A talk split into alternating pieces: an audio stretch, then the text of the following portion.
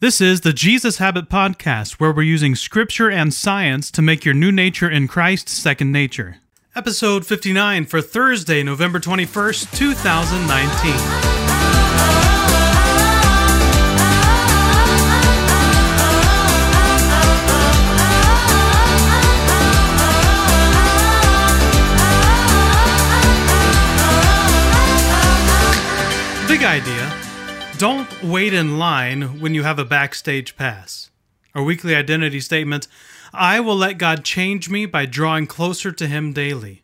And our memory verse Therefore, since we are surrounded by such a great cloud of witnesses, let us throw off everything that hinders and the sin that so easily entangles. And let us run with perseverance the race marked out for us, fixing our eyes on Jesus, the pioneer and perfecter of faith. For the joy set before him, he endured the cross, scorning its shame, and sat down at the right hand of the throne of God. Consider him who endured such opposition from sinners, so that you will not grow weary and lose heart. Hebrews 12, 1 through 3. Hebrews 13, 17 is one of those verses I'd rather not write about. And at the same time, it's one we really need to talk about. But especially in our hyper individualistic, pursue your own dreams, go against the grain, stick it to the man, fierce independent thinking society, there is almost no way to make today's verse something that will be popular. I wouldn't expect to get any good viral quotes out of today's devotional. There probably won't be anything that's fun to read, let alone share. Nevertheless, we must talk about it because it was important enough to be included in the text. And we're not Thomas Jefferson, so we can't just cut out the parts that we don't like. It's all there for a reason. What is this controversial text? Have confidence in your leaders and submit to their authority because they keep watch over you as those who must give an account.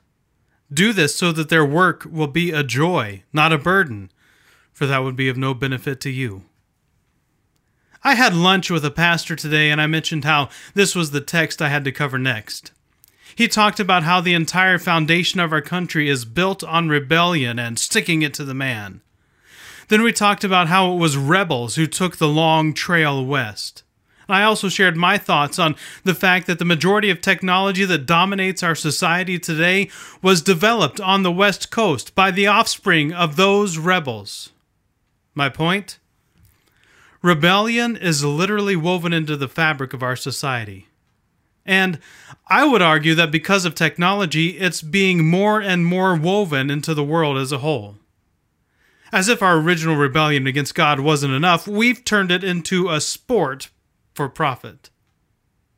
The reality of the situation we are in is if you want to be a true rebel, be submissive. There is nothing rebellious about doing the exact same thing every other human on the planet is doing. That's not rebellion, that's conformity. For all the talk about being nonconformist, why does everyone act exactly the same? If you want to be a true nonconformist, submit to the authorities in your life. That's a radical thought.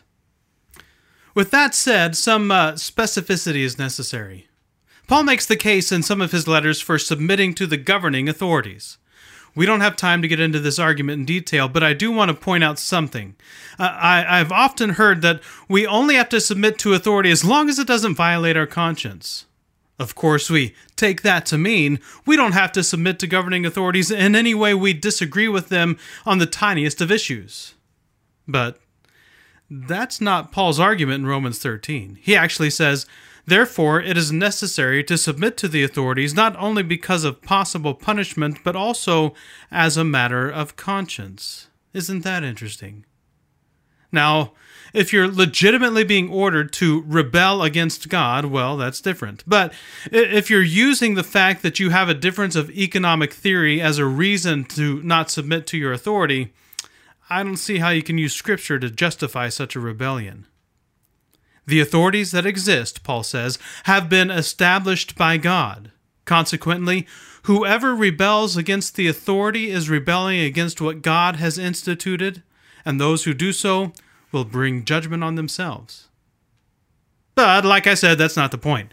Because the author of Hebrews is not arguing for the readers to submit to their governing authorities, he is arguing for them, or us, to submit to their spiritual authorities. Have confidence in your leaders and submit to their authority because they keep watch over you as those who must give an account. Do this so that their work will be a joy, not a burden, for that would be of no benefit to you. Well, who are those who must give an account? Your spiritual shepherds. James 3 1 says, Not many of you should become teachers, my fellow believers, because you know that we who teach will be judged more strictly. Anyone who takes on the role of teaching people God's Word, teaching people about God and how to follow God, is going to be judged more strictly. All teachers will have to give an account. It's a serious calling. 1 Timothy 4:16 says, "Pay close attention to yourself and to your teaching. Persevere in these teachings, for as you do this, you will ensure salvation both for yourself and for those who hear you." Did you hear that? The teaching of spiritual leaders doesn't just ensure salvation for the teacher, but for those who hear. That is a lot of responsibility. I'll be honest with you, this is a hard verse to teach because I know firsthand how little confidence people have in our time in their spiritual authorities. Unfortunately, there has been a lot of abuse under spiritual authorities in our time. A lot of people have been deeply wounded. There, there have been leaders who haven't taken their role as spiritual shepherds with enough weight and have instead used it to manipulate, control, and abuse. It's disgusting. The call on spiritual leaders is high.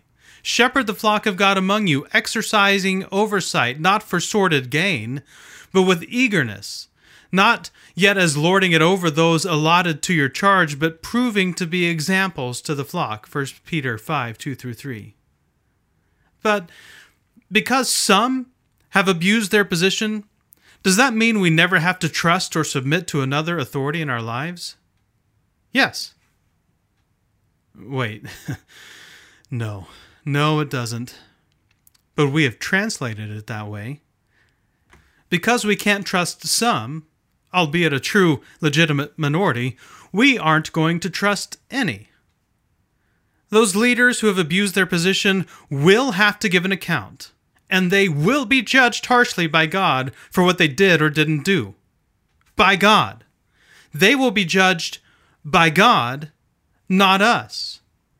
But what we've done is to not only take God's job as judge against those who have abused their position, we have also applied that same level of judgment against all spiritual authorities everywhere. Because some Catholic priests have abused children, we assume all Catholic priests are untrustworthy. Because some evangelical pastors have been unfaithful to their spouses, we assume they are all pigs. And because some leaders have used the church to line their pockets, we don't trust any leader with finances. So, not only do we refuse to submit, we are intentionally stubborn and resistant. Now, we think it's the pastor's job to do their job the way I think they should do their job. And when they don't, we critique them as being abusive, manipulative, lazy, or incompetent. But according to today's text, in the situation the church is in today, it's not the spiritual leaders who are in the wrong. Sure, those who make such mistakes mentioned above are in the wrong, and they need to repent. I would hope that the church would be a place of grace and would walk alongside such brokenness in the same way we expect pastors to walk alongside the brokenness of their congregants. But that's not my point. As unpopular as it may be for me to say this, when any of us makes the choice not to submit to our spiritual authorities, we are in the wrong. But, you may say, I didn't agree with the pastor's decision, or I didn't agree with the elders, or whomever the spiritual authority may be. To which my response would be, and? So what? There is no agreement clause in this text or any text in Scripture. Have confidence in your leaders and submit to their authority unless they do something you don't like. Then feel free to rake them over the coals, leave the church, gossip, and talk trash about them behind their back, and do everything within your power to make their life a living hell. Not that that has ever happened. No, we are just supposed to submit. Why? Because they keep watch over you as those who must give an account. They are your shepherds, put there by God. Believe it or not, the majority of pastors are looking out for your best interests, especially your best spiritual interests. I can almost guarantee that what they want most for your life is God's absolute best. That's what I want for our people. But if I can be honest again, there are a lot of days when the work of a pastor in our time is not a joy. I cannot tell you how many conversations I've had with people seeking my advice, seeking what Scripture says about a topic, which I do my best to graciously give, and then they just flat out choose their own way. That's hard. However, I think it might be harder to love someone unconditionally who is never going to trust you, follow you, listen to you, or even give you the benefit of the doubt that your desires for them aren't manipulative. It sure sounds to me like there were people who were making the job of leaders amongst the Hebrews difficult with their resistance. Well, what's my point with this really long post? As with anything else in Scripture, we don't get to choose what we are and aren't going to embrace. It's our job to work at incorporating it all into our lives. And there's a reason, especially for this specific teaching. Rebellion is the foundational problem of humanity. As much as it is celebrated in our time, rebellion is the thing that got us evicted from God's paradise. Wanting to do things our way is why the garden was closed off and guarded. You may not like it. You may not like your pastor or spiritual authority. Still, that doesn't give you the right to refuse to submit to their authority. They are there because God wants them there. If God didn't want them there, they wouldn't be there. That's true for all leaders around the globe. The whole of following Christ is trust.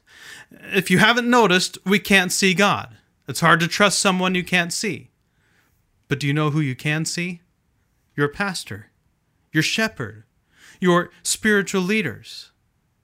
Belief is very close to trust. Some argue trust would be a better translation of the word. Trusting God is going to be hard if you can't trust the pastor God has put over you. Do you want to blow your pastor away? Just start submitting to what they say as if their intention was to help you become more like Christ. And see if that doesn't change you and your perception of your pastor. Do your best to make the work your pastor does a joy instead of a burden. And if you've made it a burden, it might be good to apologize. Or you can keep being a rebel like every other person on the planet, the choice, because we love you and God loves you, really is up to you. And no matter what you choose, we will keep on loving you. Because that's how Jesus loves. www.thejesushabit.com